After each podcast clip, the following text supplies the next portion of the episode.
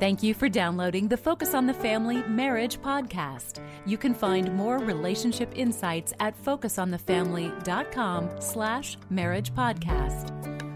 You're not always going to get your way, your own way, in every relationship, and that seems especially true in marriage.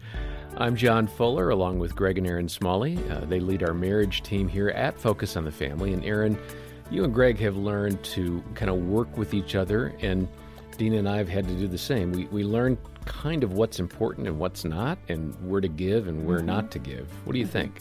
You know, it's important, John, and it's pretty much what you're saying that it's really figuring out how do we make sure that both people matter in the relationship, that there's room for both of us. Because what I'll often say to couples is, gosh, if, if it's only about one person, well, is that really a marriage? Is that a relationship? Or is it really kind of a dictatorship? And so it's important to make sure that a you're leaving room for your spouse and but also speaking up if you're not feeling heard. But then evaluating when issues come up. Is it a big deal? Little deal. If it's a little deal you know if it's oh, if you're good your heart's good with going you know what? I'm just going to sacrifice here i'm good but if it's a big deal, it is worth speaking up because what happens when we stuff it down and we don't speak up, well, then bitterness starts to set in. Our heart begins to close, and that has an impact on the marriage. So, for the health of your marriage, speak up and say, hey, can we figure out something that feels good to you and good to me? Yeah, I appreciate that insight. And we'll have more here uh, but right now, let's go ahead and listen to a conversation that Jim Daly had with Katherine Hill about strengthening your marriage. And uh, Katherine is the director of a sister organization to focus on the family uh, located in the UK called Care for the Family. Katherine, you use uh, STOP as an acronym for us to remember four key things. So, how does it work? What does STOP stand for? Well, we often use this when we're talking to new parents because when someone's just had a little baby, the whole marriage relationship changes. And this is a really good one for any couple to remember, not just new parents. And so, S. S stands for scoring points. So these are four things that we shouldn't do. Okay, don't so, score points. Don't score points. So that's like they say, you did that, and you say, well, you did that, well, you did that, and then up it goes, and the whole thing escalates. Let's just take a little poll. We're here in front of you know, 16, 17 couples. How many people in here understand the scoring point mechanism in marriage? Oh, how many people are liars? okay, let me see. About about a third of the group put their hand up. Thank you for being honest. All right. What's the next one? T is thinking the worst. So that's when maybe your husband brings you a beautiful bunch of flowers and you think, oh, what's he done wrong? Rather than just saying, how lovely or whatever the issue is. But you, you go to the worst, you kind of catastrophize, you go to the worst possible scenario okay. every time. How many wives agree with that statement? All right, not many. Wow, really? That's good. One of the things in that particular space that I think is difficult, and again, I want to see the, the heads nodding or disagreeing with me on this, but when it comes to ruminating, I think this is, in a gender context, it really is a, a female thing and Jean will do this with me, where it kind of goes to the worst possible scenario, right? And I didn't intend for that. So how do we clarify that? What kind of eh, what mechanism do we use to not trigger each other? Well, there's a really good little phrase to use, which is what do you really mean?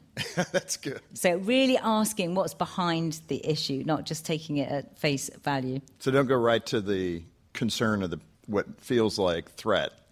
Exactly. What are you really covering up here? Well, or just saying, uh, just really, I think believing the best, believing the best about That's good. about them. So we've covered S and T, but we need to cover O and P. So what does O and P stand for? So O is opting out. So that's when someone withdraws, when they don't engage with the um, discussion or argument, uh, and they just bury everything and try and push it under the carpet. And now, some people might think that's a good coping skill. No, Speak I, to that person that is justifying that. So that's not a good coping skill because the other person doesn't sometimes doesn't even know um, that there's an issue, and it's much better to get things out into the open, to be able to say why we're upset if we are, and then together to be able to deal with it. That's O. What about P? So P is for put down, putting down. So it's when you make the other person um, feel inferior. And it could be verbally, could be by calling them names, making it a bit personal, but also it could just be by body language. So raising your eyes, putting your hands on your hips, sighing, that sort of thing. And none of those things are a good way to resolve conflict. So mm. scoring points, thinking the worst, opting out, and putting down. All right. Um, I've always believed that compromise is a good thing. It's a good strategy for avoiding conflict in marriage. I mean, that's what it's about. Even the scripture says to husbands, particularly, lay your life down for your wife. That's the ultimate compromise. Why are you cautious about compromise? I think compromise is a really good tool and it can get us out of some uh, difficult situations.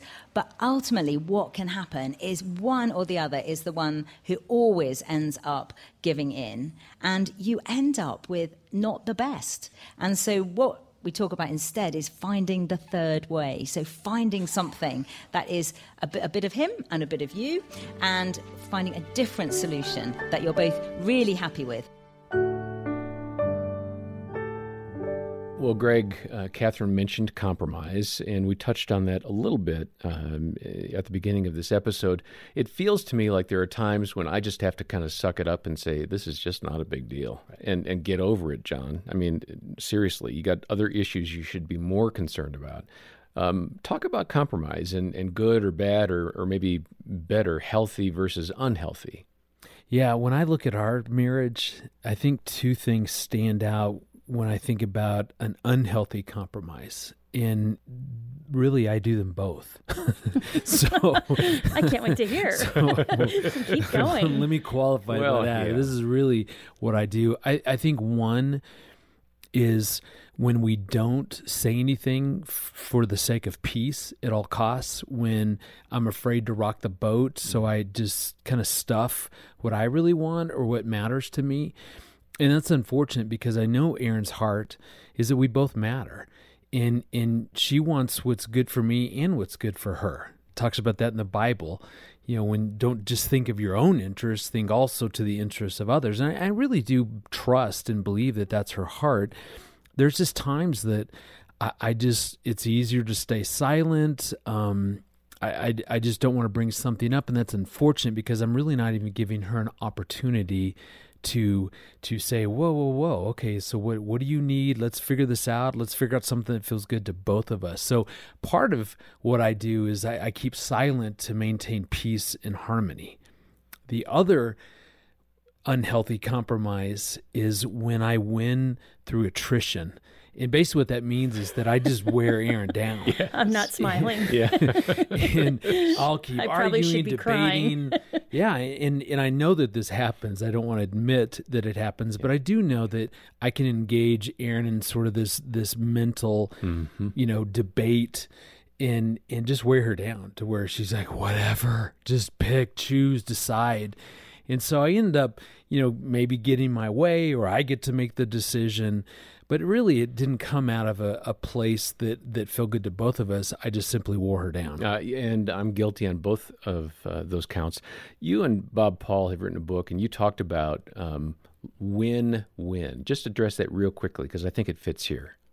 A win win is when you find something that feels good to both of you. In essence, um, you end up forming a no loser policy that we're just agreeing that no one will lose, that we are both going to feel great about whatever we end up choosing or okay. end up doing. And and so I'm 35 years into a marriage thinking I haven't operated that way very often. How do I reclaim that? How do I get to that point where she can actually know I'm thinking win-win? I remember the day Greg came home. It was about eight years into our marriage. And we hadn't lived like this. We hadn't functioned like that either. But it just takes one person going, hey, you know what? How about moving forward? When we have to make a decision, we just find something that we both feel really good about, that we both matter. We're teammates. And so moving forward, I know we haven't done this in the past. What does that cost us? But moving forward, this is what I would really like to see. And John, and, and I'd advocate too that you know part of being in a marriage means that we that we function like Christ does in the biggest gift that Christ ever gave us was that he gave his life on the cross so that we could spend eternity. If we believe in him and give our hearts to him, we can spend eternity with God. And I think that that's such an important calling in marriage, and that fits into what we're talking about. There are plenty of times that it's a little deal. You know, we're facing decisions, you know, what do you want to eat or, you know, I mean, just whatever that that you know i'm like I, it really doesn't matter. So this is a great opportunity for me to sacrifice to allow Erin to give my part of the win-win to her and just say you know what? I'm good. Why don't you decide and and i will stand by you and i'll support whatever that is. It, the only time that that doesn't work if it's something that really really matters. Hmm. and if i feel like going in a certain direction or making a certain choice will create a loss for me that I need to have that courage to go, you know what, whoa, can we figure this out in a way that feels good to both of us? But otherwise, I, I'm I'm thinking the majority of the decisions that we have to make, I'm good with saying to Erin, man, I'm I support you. What do you think? Let let's let, let me sacrifice in this moment because hmm. that really is something that God's calling us to do. Yeah. Well, here at Focus on the Family, we are passionate about giving you helpful resources to build up your marriage, to learn how to communicate on a regular basis uh, more effectively. And um, uh, we would certainly suggest Katherine Hill's book. If you forget everything else, remember this. Uh, you've heard some great comments from Katherine these past couple of episodes. Uh, make a donation of any amount today, either a monthly pledge or a one time gift. Uh, to support Focus on the Family, and we'll say thank you for joining the team by sending a copy of that book to you. And then, if you'd like a free resource that you can start with right away, check out our online marriage assessment, which uh, will take just a few minutes and will allow you to have some insights into what's working well and maybe an area or two of growth in your relationship. And then finally, Greg mentioned um, about believing in Christ and having everlasting life. We are a Christian organization. And we've got resources online that are free, including a little booklet called Coming Home.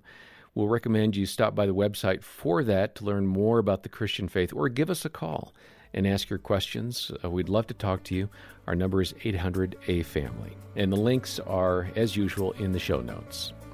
Well, next time we'll hear from Leslie Vernick describing how to let go of selfishness in your marriage. For now, on behalf of Greg and Erin and the rest of the team, I'm John Fuller, and this has been the Focus on the Family Marriage Podcast.